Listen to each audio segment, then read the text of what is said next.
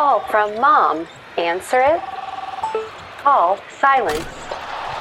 Instacart knows nothing gets between you and the game. That's why they make ordering from your couch easy. Stock up today and get all your groceries for the week delivered in as fast as 30 minutes without missing a minute of the game. You have 47 new voicemails. Download the app to get free delivery on your first three orders while supplies last. Minimum $10 per order. Additional term supply.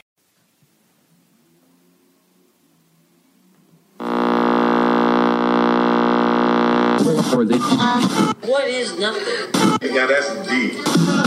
What in the fuck are we doing here? What is something? That's deep, bro.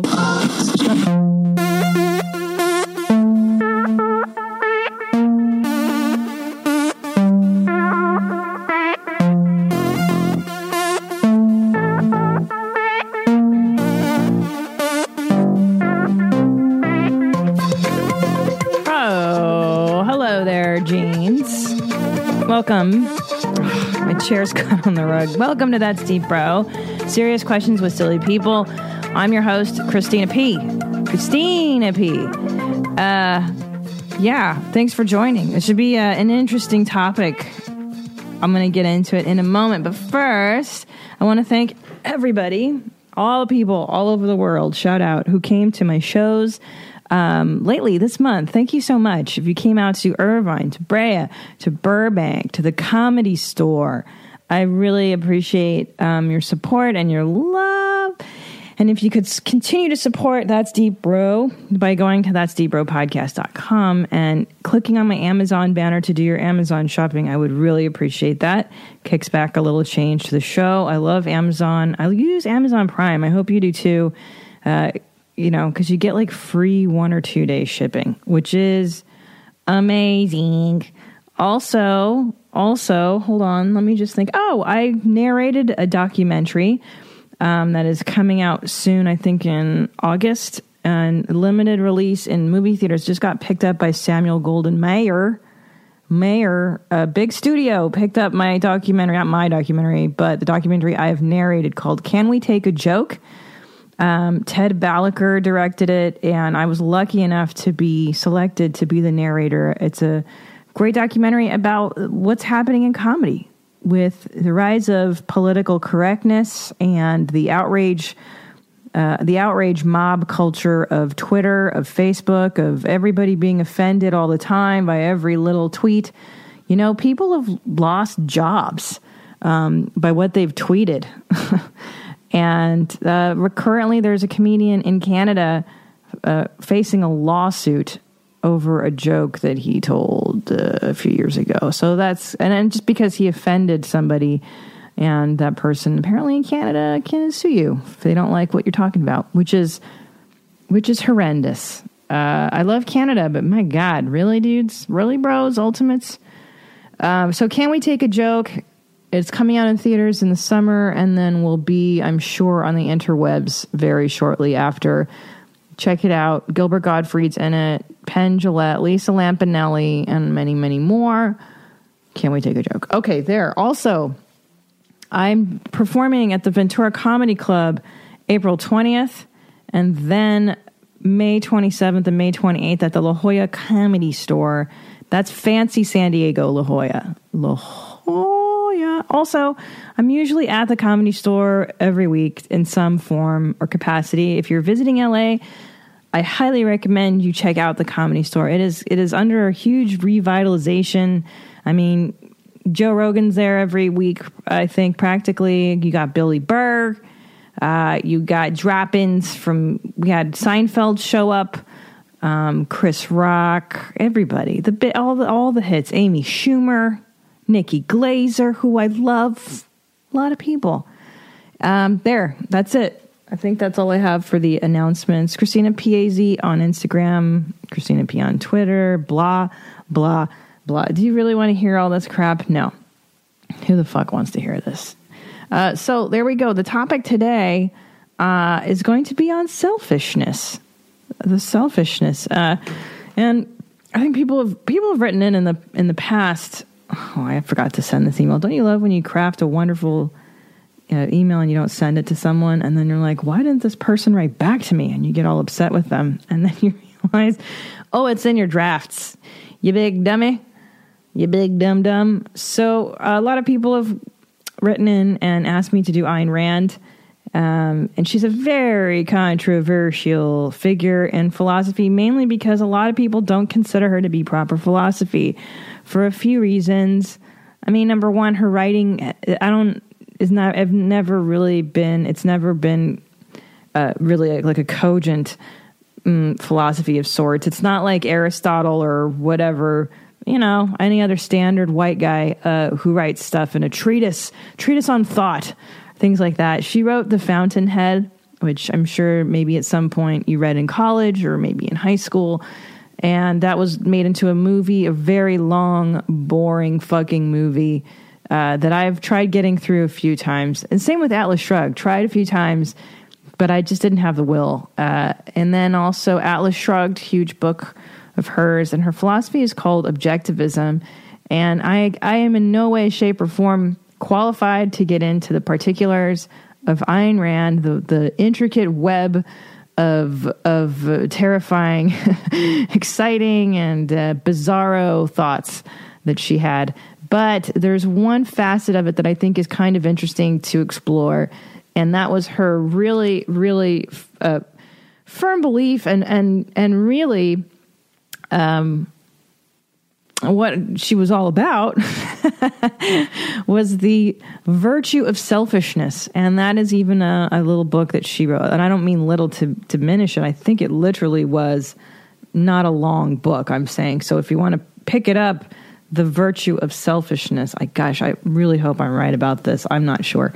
But uh, but yeah, that's part of her philosophy, and uh, and let's talk about selfishness. I think that's something that's been on my mind a lot lately. As a new mother, I struggle with uh, with feeling inadequate. With am I doing enough? Is this kid going to be perfect enough? Am I perfect enough? Am I am I breastfeeding right? Am I mm, developmentally challenging my kid right? Is this nanny right? am I holding him right? Am I am I good enough? And then also simultaneously wanting to be uh, selfish and go sit in a dark room and stare at the walls for as long as I possibly can because that's what I did for a long time.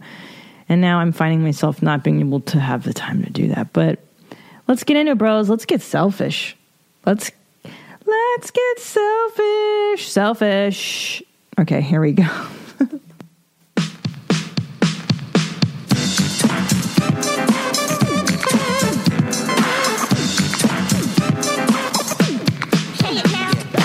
mirror mirror on the wall. Tell me, mirror, what is wrong? Can it be my daylight clothes or is it just my daylight song? What I do ain't make believe. People say I sit and try, but when it comes to being daylight, it's just me, myself, and I. Just me, myself, and I. Just me, myself, and I.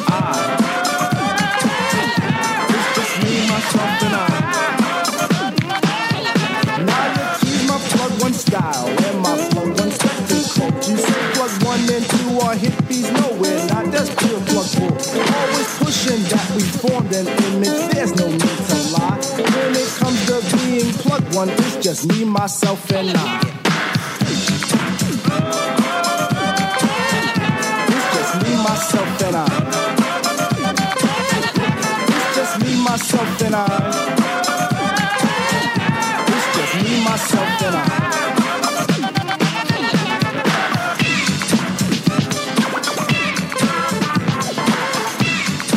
Meow, meow, meow, meow, meow, meow. Remember that song?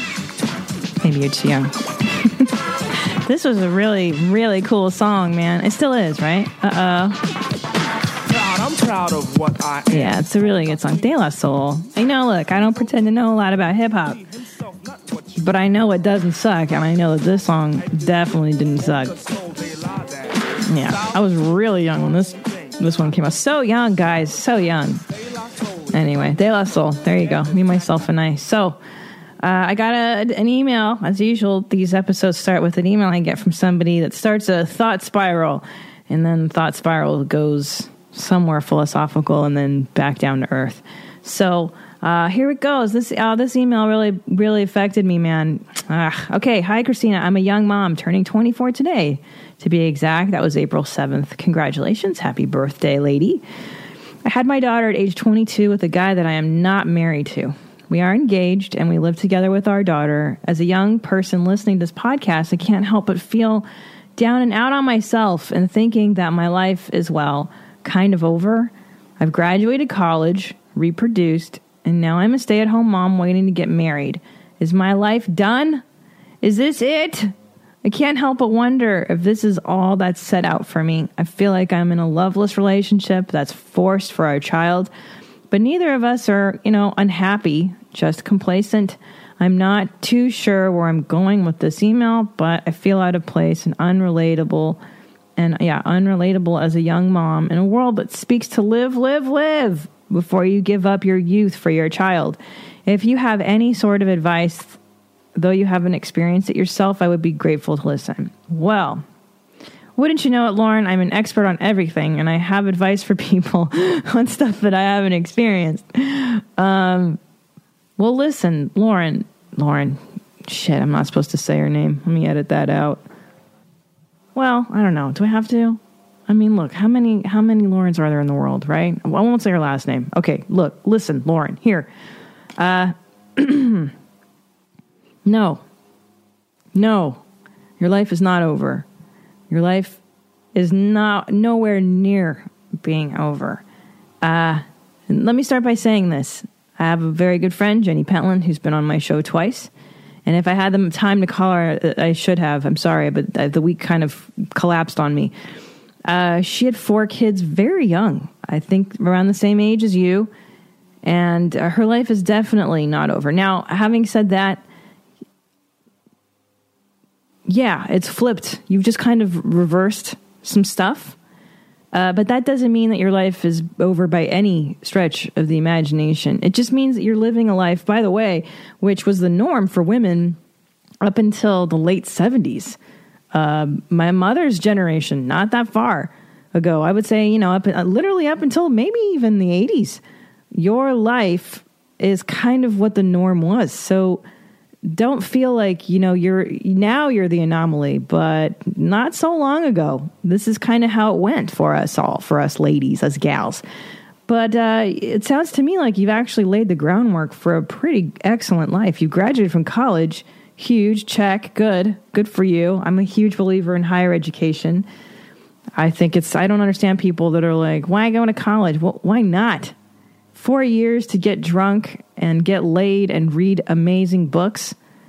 Yeah, it's expensive, but you know, what the fuck else are you going to do from 18 to 23 or 22 or however, I don't forget how old it is. But listen, meows, I hate. I always uh, get sad when people think their life is over because of um, things that have gotten thrown at you or things that you've done. There's no perfect route. There's never a perfect straight line, linear way of living and being. It's just a series of decisions, right?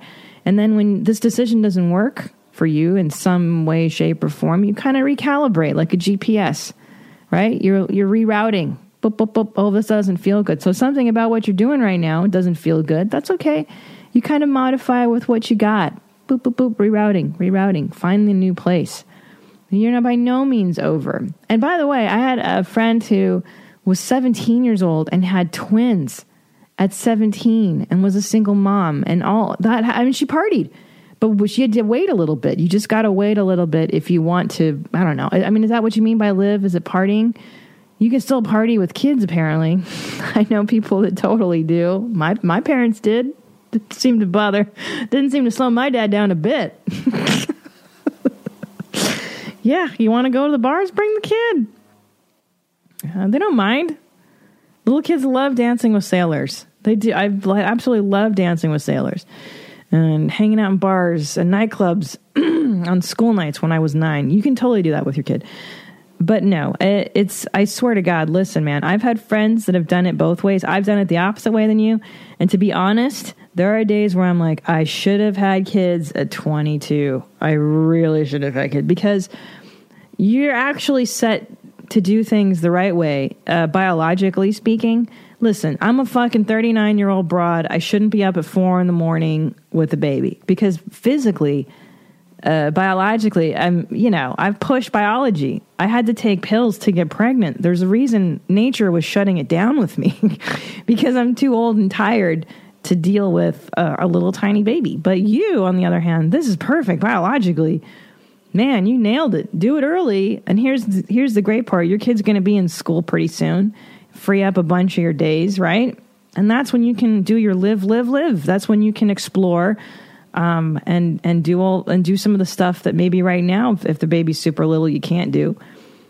But um, yeah, actually, it's kind of your life might be the way to do it. By the time your kid's ten, what you're 32, that's chill, man. That's great. That's the time you should be going into the workforce when you've got a little more, a little bit more life experience under your belt. And look, what are you doing in your 20s? Uh, yeah, you're figuring some stuff out. You're maturing. You're making a lot of mistakes. But also, I think having a kid teaches you those lessons, but you're in an advanced curriculum. I feel like you're in, uh, you're just, you're learning all the shit that you need to be a parent when you're in your 20s. You find out later. That's kind of what you've been groomed for as responsibility. But if you, you kind of just bypassed a bunch of steps in your development, I think. Um, and you can do those things that you should be doing in your 20s. By should, I mean making mistakes, uh, trying every possible thing that you remotely are curious about. I think you can do it, but in a modified version. You're not going to be staying out till four in the morning, obviously. But what, what was the fun in that, anyways? I'm not so sure I had a ton of fun staying up nights, getting hammered and puking. And I'm not, I'm not sure that was a, a great use of my time. And, and, and, in all honesty, I was a little too high strung to really enjoy my 20s uh, because I was so worried about the future. I was so worried about being a successful person that I don't think I enjoyed a lot of my 20s the way I should have. Uh, I was not carefree. I was full of anxiety. I was full of uh, anger and weird stuff. You know, I didn't I didn't do my 20s right. If I could go back and do them now knowing what I know now, which is that life turned out okay for me, I would definitely do a lot more reckless shit. Hey man, but some people are wired to do reckless 20s type things. I think I was always wired to be married. I was always wired for monogamy. And some people are uh, just wired to do the responsible thing at an early age. And that doesn't mean just because you're you're an anomaly in this present culture doesn't make you uh, doesn't make your life over, dude. No. Now, as far as your relationship, I don't know. That's one you got to work on. I don't know enough about you or him or. Mm, complacency seems to be the norm. I, I mean, as long as you said you're not unhappy, so that's good, and you can actually work up from complacent because complacent is it's okay. It doesn't mean things are bad. It just means they've stalled. So maybe you can actually actively work towards something positive. I think you can. Complacent can be rescued. Complacent just means you guys need to go out for a dinner every now and then and you need to touch his peener a little bit more and maybe, you know, do those wifey things the guys like, you know, like look nice. Like my dad says, I don't know why women, the American women, don't know how to serve a man. You got to bring him sausage. He should never ask me if I want a plate of sausage. That's what he said about his American girlfriend. She doesn't know to bring me a plate of sausage or some beer or something. You know what I mean, Lauren? Bring your husband something nice. Bring him beer.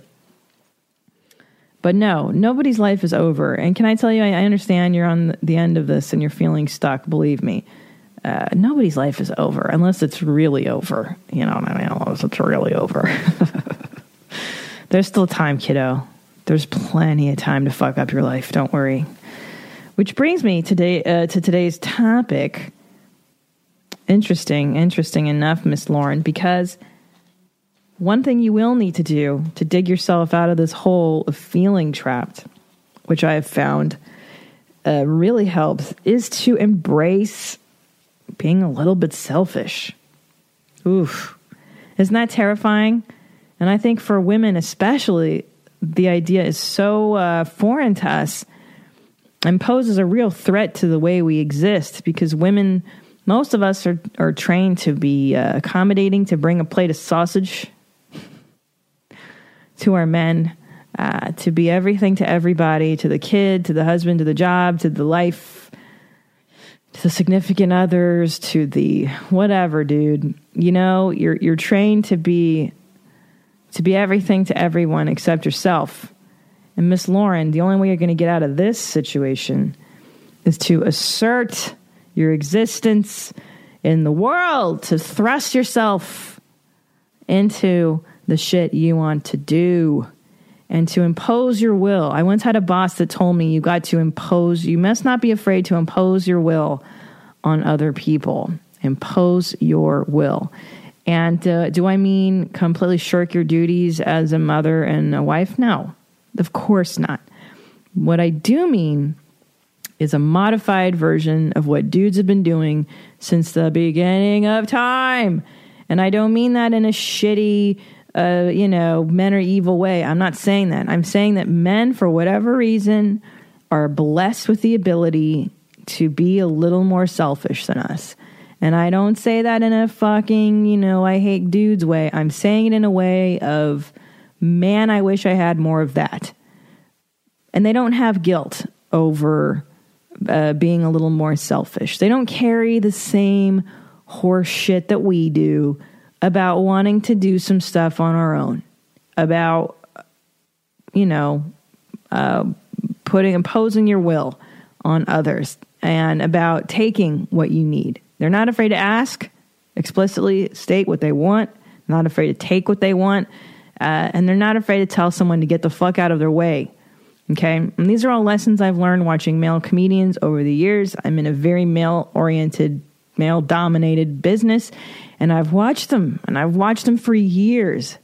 And at first, the environment was so foreign to me. Like male comics were just, I didn't understand because there was, there's this hierarchy, there's a pecking order, there's a men men have a fucking way of doing things that makes sense. It does, kind of does. like there, there's a there's a definite hierarchy in stand up, right? You you start and you're just an MC. You're the smallest guy on the totem pole. Actually, no, beneath you, you're an open micer. You're an open micer. You're you're lower than dirt. You're nobody, and then you fucking claw your way to being an MC. Okay, now you're there. Now you claw your way into being a feature act. Great. You're still not at the top and now you're a headliner. Okay, you're you're closer, but now you got to be a famous headliner. Like it's a, and, and and the pecking order is understood by dudes. It is implicit. It is it is understood that the MC does not act certain ways towards the headliner. That the headliner sits in the green room. The MC and the feature are not allowed to bring in their dumb friends. You know, the headliner is watching the TV, watching the sports game that he's watching. Guess what? You can't pick up the remote and and turn and, and turn the channel on what the headliner's watching? No, because men respect hierarchy. They respect the packing, the buck leader, the pecking order, and they're not afraid uh, to ask for what they want. They're not afraid to demand what they want. I've watched my husband do it time and time again in business, and I love it. And I love it.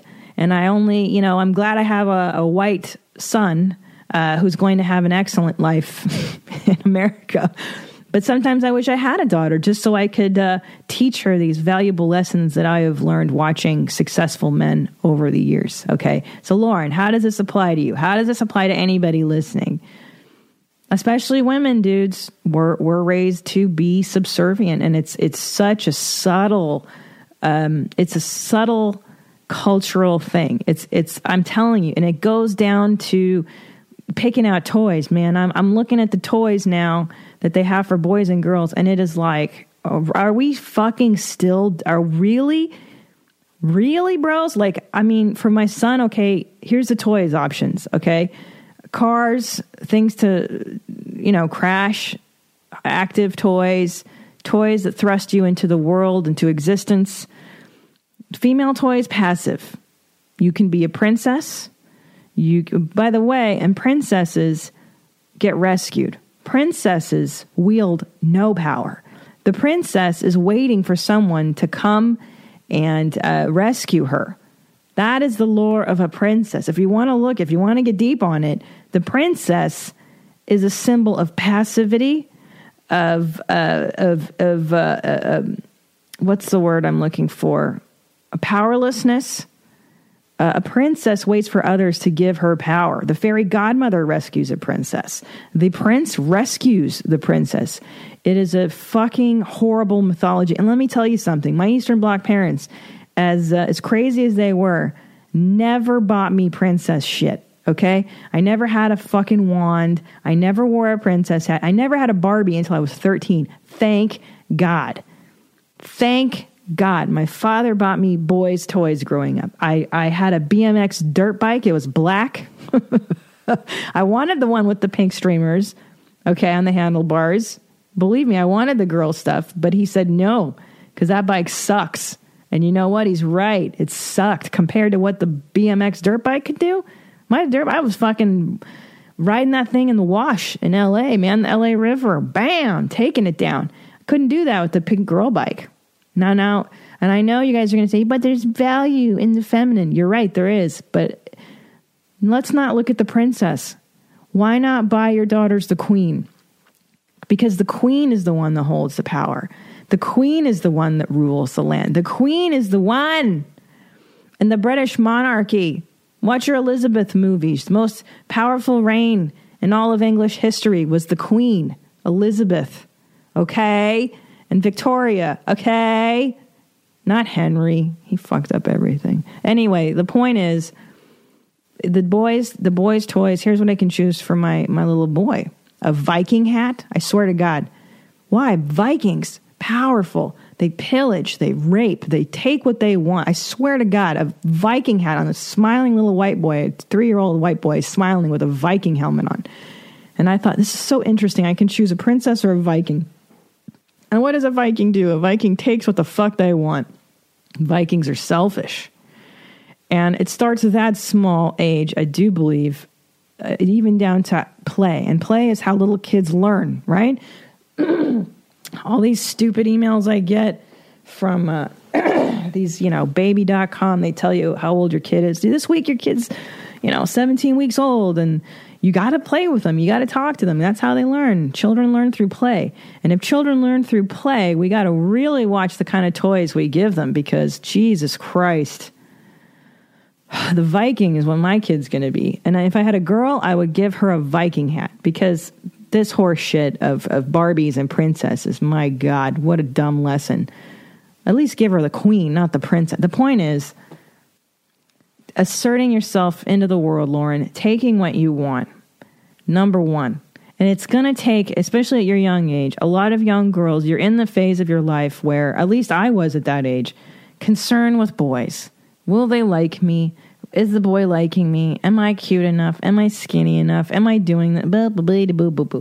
Insecure, insecure. Totally normal. Totally normal. But then you grow up and into be a woman and you realize who gives a fuck? I don't give a fuck anymore. I was with my gynecologist this last week and uh, we were talking about uh, we were talking about hormones and how it really affects you and she goes, You know, it's so funny. Uh, women at my age, they're so accommodating. We worry about everybody. We worry about the baby. We worry about the husband. We, we take care of everybody, right? That's our role as, as nurturers, caregivers. And then you get older, you get into menopause, she said. And she goes, Women don't give a fuck anymore. they get really uh, in, turned inward you know and some of that is a function of hormones i do think that you know estrogen and progesterone they wire you to give a fuck a little more about other people than about yourself and maybe it's hormonal why men have this wonderful ability uh, to to kind of not be oriented that way they're oriented towards the world external right thrusting yourself into the world they're taking what they want and i'm not saying this is for everybody obviously obviously, but the, from what I've lived and what I've seen, this is kind of how it goes. And uh, it, it, maybe some of it is hormonal, but the, she said the older women, the menopausal women, they don't give a fuck. And I thought that's so funny and so true because that's what happens to older women. Our vages dry up, and uh, and we just get kind of cranky and shut down. And we don't give a shit about that male approval anymore because listen they're not looking at us anyways right? Because we're fucking old. And once you're out of that cycle of needing male approval and male gaze um, it's kind of liberating. You know i wore a, i wore a hijab what is that shit called in the middle east? They, they covered the women up. I was in Saudi Arabia and I had to wear uh, the hijab, the head wrap, and the full, you know, make you look like the fucking ghost from Pac Man. I wore that whole thing and I thought I would hate it, but I loved it. I loved it because I was out of the system. I was free. I was no longer uh, a subject of male approval or disapproval. I was no longer stared at, gawked at, leered at. Yes, I could get raped uh, for anything or thrown into prison uh, for drinking water during Ramadan, but still, uh, the part about not having to look cute was que bella, beautiful. That was the best. To not have to wear makeup or uh, put a nice bra on or you know squeeze into jeans was just oh talk about liberating those broads maybe they know what they're doing i don't know so this brings me to the, philosoph- the philosophical portion of this show which is uh, Ayn Rand. Very controversial issue in philosophy. She is pretty much universally shit on by everybody in the philosophy community uh, if you don't know that, I'm just giving you a heads up. Don't ever bring this woman up as somebody. if you're at a party and some, I don't know why people talk about philosophy at a party, but you know, you're at some fancy uh, academic thing and they're like, who do you like? And you say Ayn Rand. I mean, it's tantamount to saying you think Chumbawamba is like one of the greatest bands of all time. You, you kind of look at as, as, as a fucktard. So here we go. The Fountainhead, Atlas Shrugged, uh, the, again, the most horrible movie on the planet was The Fountainhead. It's black and white. You want to blow your brains out. It's like four hours long. The book is even longer. Jesus Christ. You know, it's a good five to 600 pager. I tried reading that thing in college a handful of times and I, I actually liked it. Like, I, I liked it. It was just too long. I don't have, you know, 10 years to slog through The Fountainhead.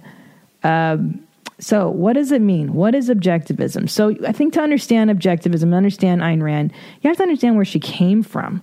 Okay. And I think that's why a lot of Americans really get their assholes tightened when they hear about what Ayn Rand stood for. It's because it's a cultural thing.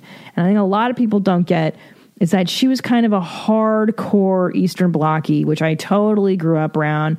I fucking get it. Like when I was watching, I was I got into Ayn Rand a few years ago, and I was like, yeah, this is how Eastern Blockers think. And to Americans, this is like the craziest thing ever, and it's really not. Like. not to European Eastern Blockers. Okay, so Ayn Rand was born uh, in Russia, Mother Russia. She's a Russian Jewish lady, uh, but she was a bourgeois, and she lived in St. Petersburg. She had three. She, uh, she was the eldest of three daughters of Zinovy Zakirach Rosenbaum and his wife Anya Borishnov. Okay, so basically, oh, and she hung out with Vladimir Nabokov's sister, Olga. How cool is that? I don't know if you're a fan of. I know it's supposed to be Nabokov. I don't know how the fuck to say it. It's Nabokov, Vladimir Nabokov.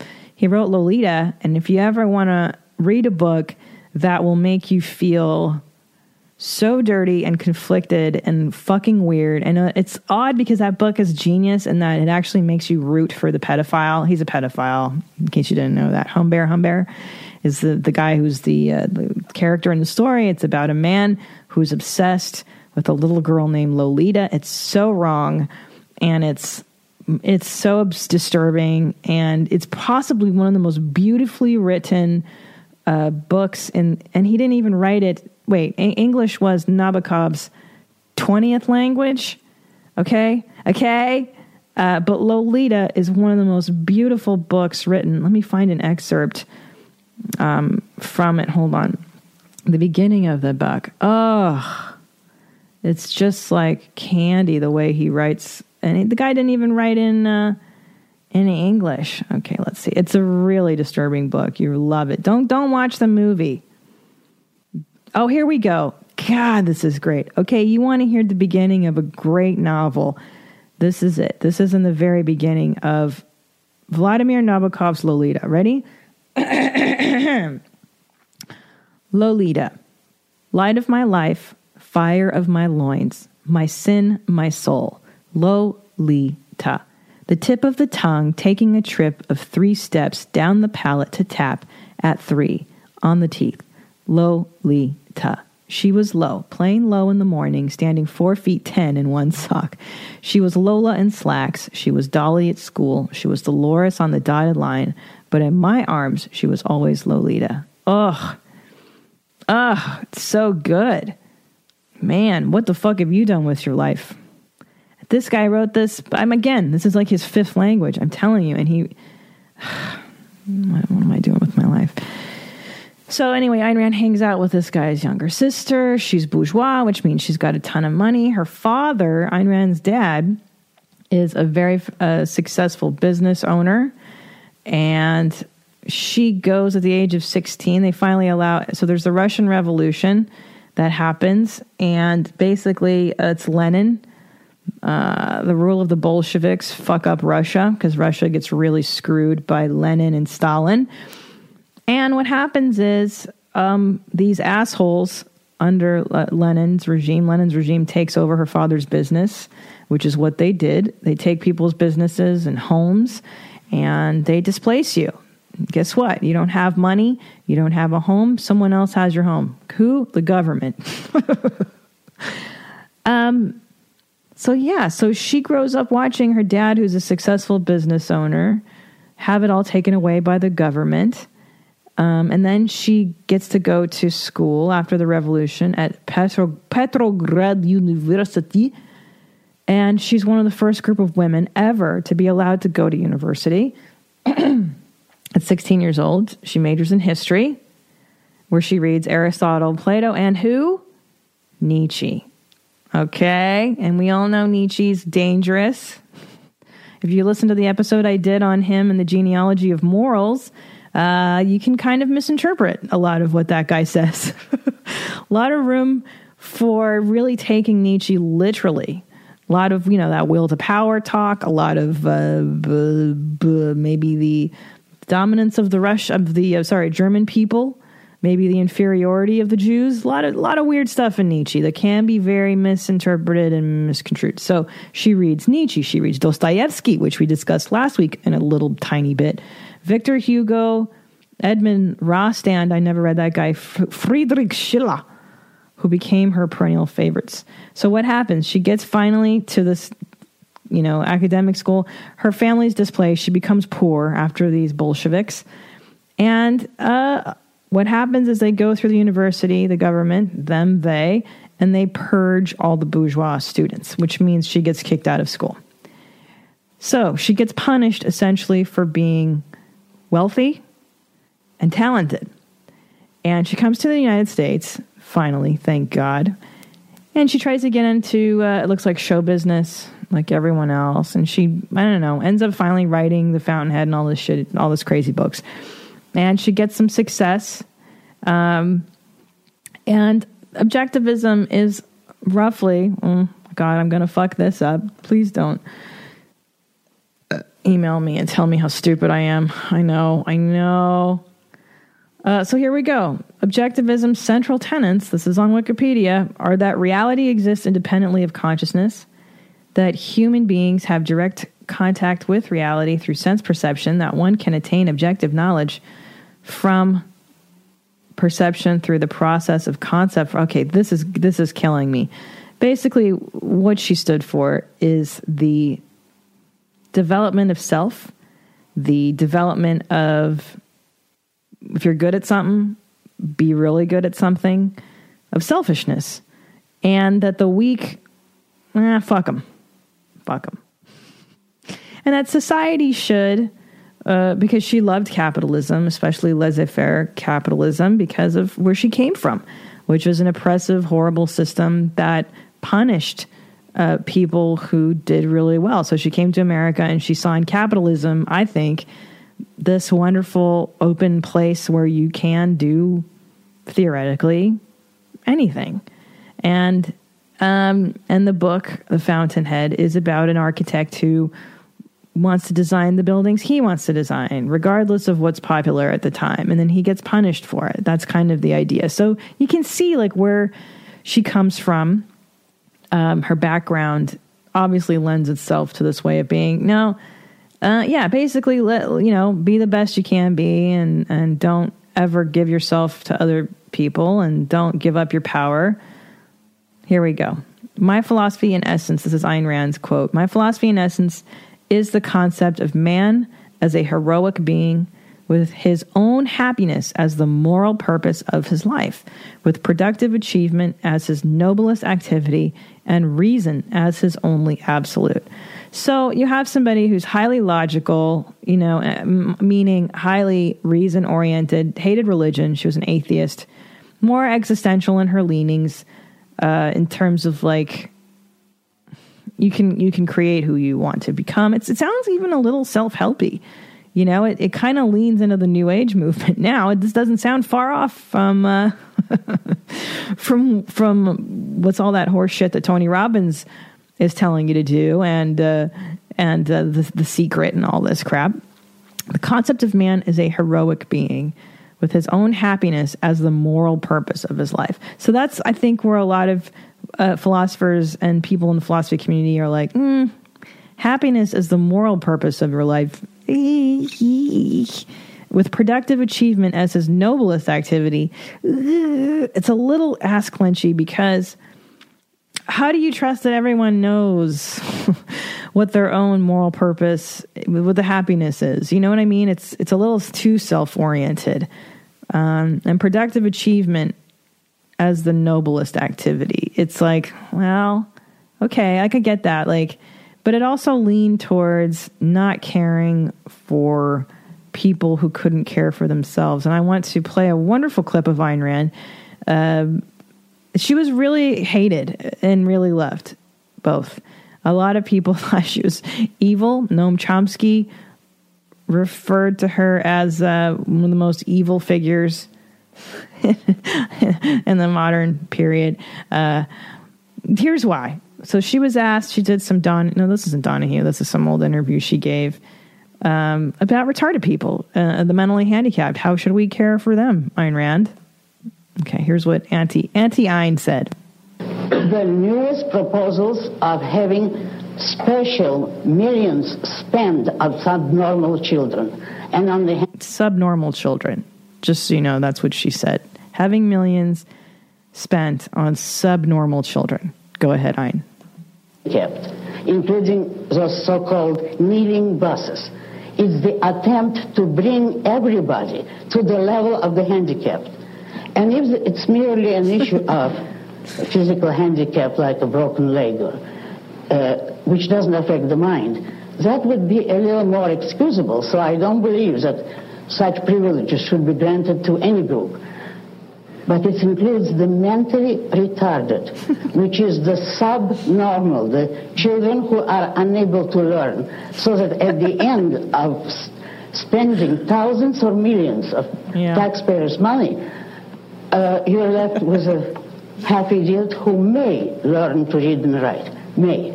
On the other hand, there are no special schools, or very, very few, for gifted children. And to pass up the gifted, on whom all our lives depend. If it weren't for intelligent people, well, read Atlas Shrugged, what would happen to us without the better minds who are able to survive and who carry the weight of everybody else?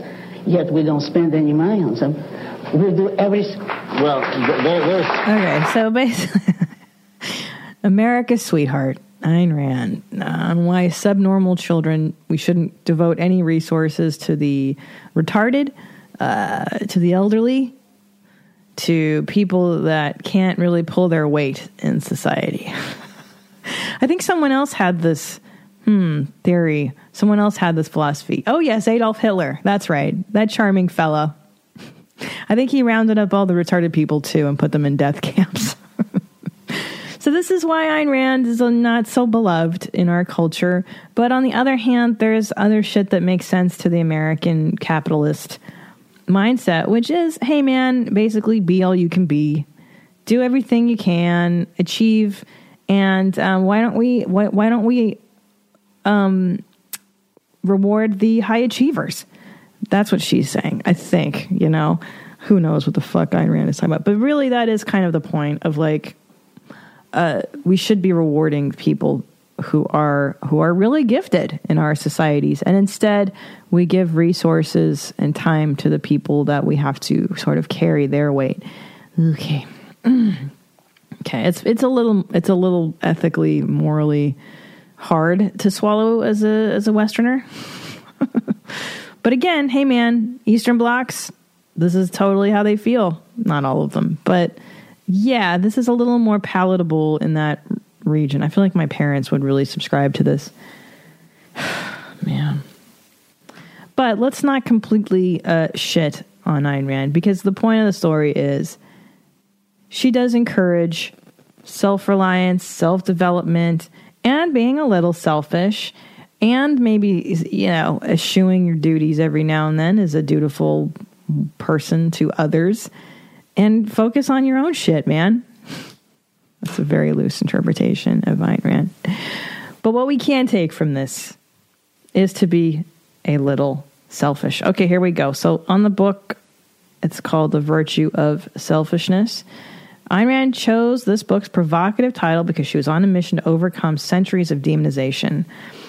The word selfishness is a synonym of evil. The image it conjures is of a murderous brute who tramples over piles of corpses to achieve his own ends and pursues nothing but the gratification of the mindless whims of any immediate moment.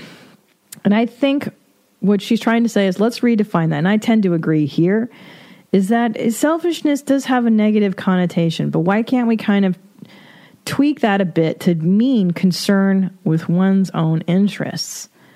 You know, maybe not even concern, but how about respect for your own interests? How about a cultivation of one's own curiosities? You know, this concept does not include, she writes, a moral evaluation. It does not tell us whether concern with one's own interests is good or evil, nor does it tell us what constitutes man's actual interests. It is a task of ethics to answer such questions. Blah, blah, blah, blah, blah, blah. Um, anyway, I think she didn't like. Uh. Uh, she didn't like the idea of having to sacrifice to exist um, of having to, and I think that comes again from her background of having her stuff taken by the government and redistributed amongst the poor. And I think she was very traumatized by that, clearly. Um, but yeah, I mean, how many times have you in your life done things that you're motivated? At least I have shit out of guilt, uh, a sense of like, I don't really want to do that, but ah, fuck, I have to. And um, I've decided not to do that anymore. And I think it was from listening to Wayne Dyer. He's at, he's got this old timey book called Your Erroneous Zones, and in it, he was like, "Don't don't go." Basically, you know, when you have to have a family obligation, and you're like, "Ah, shit, I don't want to see these people." That feeling you get of like, "Ah, I don't really want to do that." Well, guess what? You don't. Just because you share DNA with someone doesn't mean you have to do shit for them or with them ever. Ever. You don't have to do that. So I stopped doing a lot of shit that I had a sense of duty uh, or a sense of guilt motivating. I think the point is don't do anything. Why are we doing anything out of a sense of guilt? Guilt is a horrifying motivator.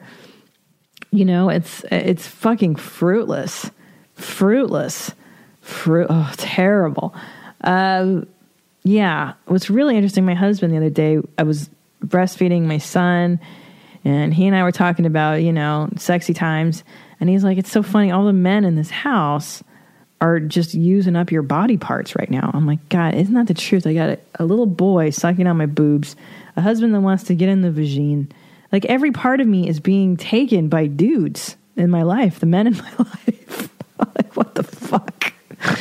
And you know, it was a lighthearted uh, a lighthearted statement that he had made, and I didn't take it very seriously. But I thought, oh yeah, that is quite a quite an interesting um, ob- observation on his part. Like, Jesus Christ, is there a bit of me that isn't being isn't being sucked on or tried to,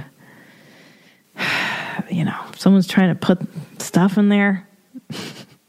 my my body is being completely used for reproduction. But yeah, so I guess I am feeling a bit of like, oof, I got to reclaim some of this space. And, um, and I look at my other friends who have, you know, children. I have a friend in particular who shall remain nameless, but for years, years is like, ah, I just want to take yoga.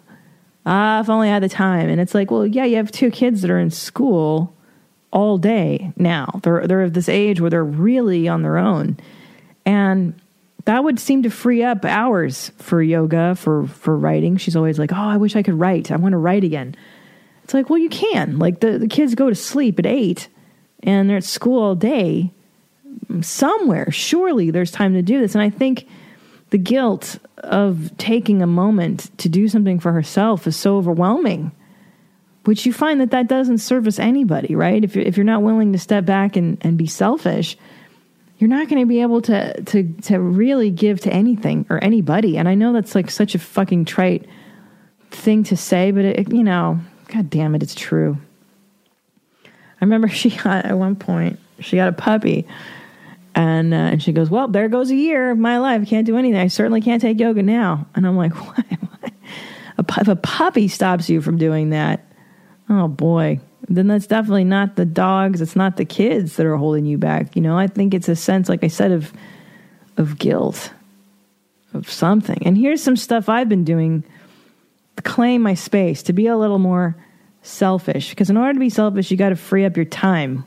And women, I know there's pressure to uh, have a perfect home, to cook those perfect meals, to look perfect.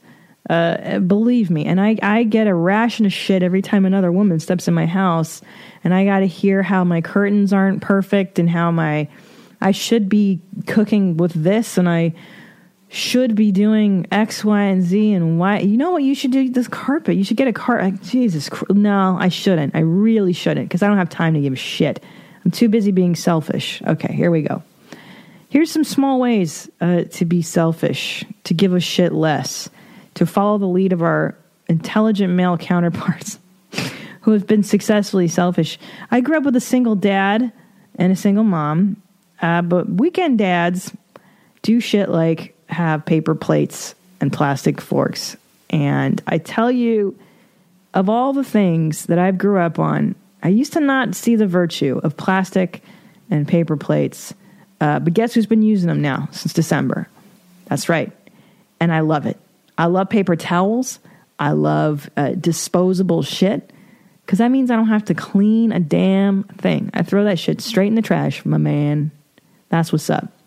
I love it because it's a wonderful thing. Uh, I don't. I'm not. When I'm not doing dishes, you're out of your mind. I don't have time to do it, and the time I spend scrubbing a dish, I could be doing uh, those valuable minutes. I could be doing anything else. I could just be sitting and staring, which to me is very valuable. So there you go. Do yourself a favor. Paper plates, plastic, Amazon. Use my banner. Can I tell you two apps that have changed my life and have freed up time like a motherfucker?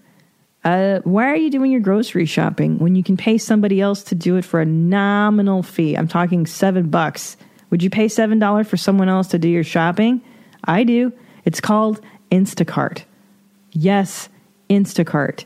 It's an app. You do your grocery shopping. Someone else does the shopping and brings that shit to your house for you. All you do is put that stuff in the fridge. That's what's up. I don't spend, I don't waste a goddamn hour shopping. No freaking way. I'm over it.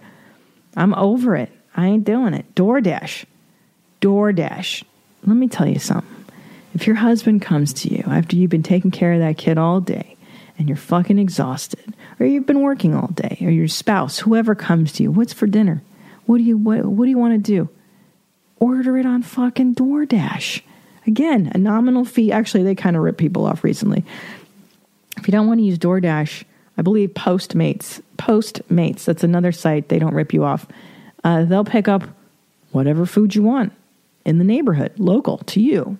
You order it, they pick it up, they bring it to your house, and guess what? You saved yourself another hour or two of cooking, of cleaning. Fuck that nonsense. And I know you're a woman, you're supposed to be perfect, right? You're supposed to cook nutritious meals for everybody. Fuck that. You can order a nutritious meal using an app. I prefer to do that.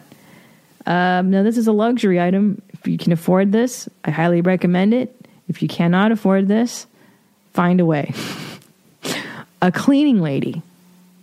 a fucking cleaning lady. And I'm telling you, if you live in a city like I do, where it's very competitive, you can find someone who would do this for a very reasonable price. You can hire somebody to scrub your toilet. That's right.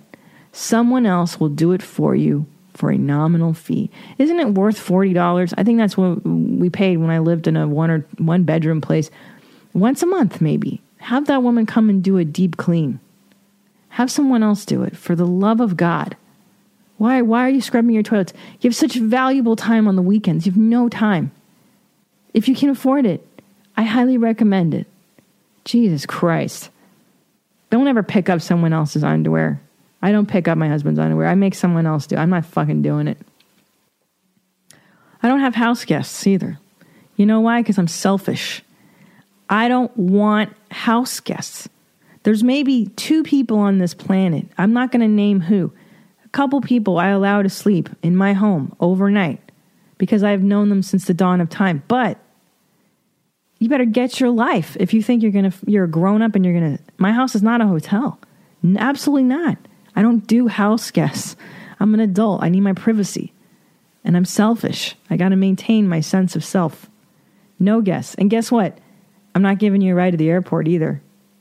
I'm not doing that shit. I don't give rides to the airport. I don't help people move. If you ask me to move, I'm going to tell you to go fuck yourself. I'm not doing it. Not because I don't love you, but because my time is valuable. And I don't even I don't even do my own moving. You're out of your goddamn mind. Don't don't do it. I mean, do it if you want to do it. If you really get joy out of helping people move or drive to the fucking airport.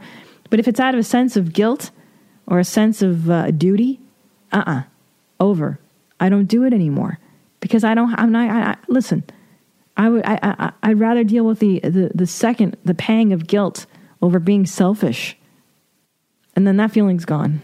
You know what guilt is? What I read somewhere. It's repressed anger. I'm actually angry at you. Guilt isn't real. Anger's real. don't ever do stuff from guilt. And again, back to the holidays. Don't don't spend the holidays with people you don't like. You know, don't don't fucking take trips across the country to go hang out with people that treat you like shit. Right? The relative that tells you you're fat, questions uh, what you're what are you doing with your life and all. No, no, no, no, no, no, no. Be selfish. Stay home. I say stay home. Don't get on an airplane for holidays. this is something I learned from the self-help guru Louise Hay. I just love Louise Hay because she says things in a very simple way very complicated ideas in a very simplified fashion. Um, really, really talented lady, man. She's a smart broad. Louise Hay said, uh, eliminate the word should. Eliminate the word should. Because should means you're, you, you're, everything you're doing is wrong, right? You should be healthier. You should exercise. You should, should, should. Eliminate the word should because it's self punishing, is what she says. And I agree. I, I, I totally agree with that. Yeah. And uh, here's another thing too, man. I gotta tell you, watch your shit. Watch your own shit. And by that I mean just because you're wifed up, just because you're married, just because you're in a comfortable relationship, or you think you have a great job where you have security, still look at the bank statements. Always look at your money. See what's up with your, um, credit score. Look at look at stuff, guys. Don't just get on autopilot. That's how people get fucked constantly. Be selfish. Assert yourself into the world of your finances, of your physical health. Be fucking proactive. I don't trust these doctors. I, I, I don't trust anybody. I always trust me. I know, I know, I, I know what I feel. I know what I want. I know what I need. You know what I mean? Don't don't listen to yourself above everybody. Don't don't be fooled into thinking that because we live in America that everything uh, that people can be trusted to take care of you. Nobody's going to take care of you the way you take care of you. Nobody. Absolutely nobody. You must always look out for yourself. And I know that sounds horrible, but it's not. It's the absolute truth. Especially women, you know, we like to think, oh, the man in the suit's going to take care of me, the husband. No, no, no, no, boo boo. They do, yes, and they should, yes. But at the end of the day, it's always on you to be a little bit responsible for yourself, right? Right. There we go. Except for those subnormal children that Ayn Rand hates. Anyways, listen, Boo Boo Lauren, your life is not ruined. Uh, but remember that your life was the norm up until about 1980. It's not. It just feels archaic now because everyone's into raging and getting drunk and ruining their lives in their 20s by doing that stuff. Now what you're what you're doing is you're just an advanced curriculum, you know? You know what I'm saying? And you can still get fucked up on the weekends. I know how many people do I know that have kids and they still get hammered. That's the best part is that once they're a little bit older, you can just get drunk. You still, you know, fucking do what you want, man. Do what you want. Anyway, there you go. I hope that was helpful. Ayn Rand, if you want to read her stuff, uh, The Virtues of Selfishness, uh, that's the book I referenced. Also, if you have about five years to kill, read uh, The Fountainhead. Atlas Shrugged, I hear, is very good. I've never read that. Um, if you want to feel weird inside and dirty, uh, read Nabokov's Lolita. Oh, it's such a good book. Oh my God. Oof. Okay, uh, there you go. That was my episode, and I'm going to continue being selfish this week. I'm going to take some time. Oh, can I tell you what I did this week, man? It was so fucking good. You know, I can't. I, I, had to get out of the house. I, I ran away and I ran to a meditation center this week, last week. And again, I was being selfish. I was like, I gotta go. I just gotta go. I gotta go two things that I got to do I got to meditate, and then I got to have McDonald's. And I meditated first, and it was so great. I went to a group, a place where there's a group of people doing it. If you want to try meditation and it's daunting and you don't know how to do it, where to do it, when to do it, go find a group of people doing it and show up. That's all you got to do. And it's it really changed my whole outlook, dudes. It's like, oh man, it just helped me so much. And then I had McDonald's. I had a quarter pounder with cheese and some fries and a Coke and a lot of ketchup because, man, there's nothing in a nice quarter pounder with cheese can't solve, you know? And I, I don't do it all the time anymore. I did it a lot um, last year, but I don't do it that much. But when I do, it feels right, you know? It feels right. I have to do what I have to do. So there you go. I hope you find your, your, your meditation and your quarter pounder with cheese moment this week and uh, and I hope you say no to doing shit you don't want to do, and I hope you don't see people you don't want to see, and I hope that you find the strength inside of you, Miss Lauren, to say no and to and to find what it is. What do you think you're missing? What is it you think you're missing? What are you missing out on in your mind? And go do it. Go fucking do that thing. You know? Yeah. Yeah. What are you missing? And plan. All you got to do is plan a little bit more when you got a, a, young chitlin. Just plan, and you can do the same shit, same shit, different toilet. you just got to plan. There you go. Yeah. What do you really want to fucking do? Isn't that the hard? Why is that such a hard thing? What do you really want? Oh my gosh. I don't know. All right. Well, in the meantime, I'm going to listen to De La Soul and I'm going to I'm going to go do my other podcast, the, uh, Your Mom's House, with my hubby. And I'm going to be selfish today. All right, guys. Uh, I love you and stay black. And uh, until next week, that's been D Bro. Now what? I don't know. Philosophize with. Philosophize with.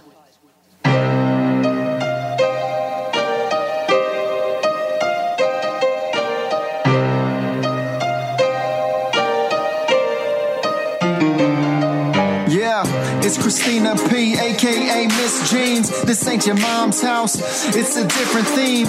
Gotta be critically thinking. Like you caught up at a cocktail party, odd thoughts start to sink in. John Locke, or was it Socrates? Aristotle or Plato, maybe Hippocrates. Got us talking all properly, topically. Just a comedian discussing these philosophies. Serious questions, silly people. What's that? What's that? That's deep, bro. It is the ultimate metaphor for life. And you know what that is? What? That's deep, bro. That's deep, bro.